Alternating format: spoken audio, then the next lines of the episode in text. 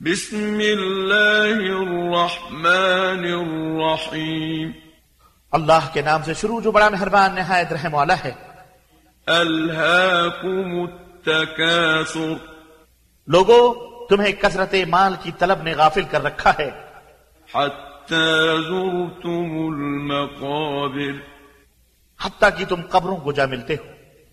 كلا سوف تعلمون ऐसा हरगिज नहीं होना चाहिए जल्द तुम जान लोगे ثم كلا سوف تعلمون फिर ऐसा हरगिज नहीं चाहिए जल्द ही तुम जान लोगे كلا لو تعلمون علم اليقين ऐसा हरगिज नहीं होना चाहिए काश तुम यकीनी तौर पर जान लेते لترون الجحيم कि तुम्हें जरूर जहन्नम को देखना है ثم لترونها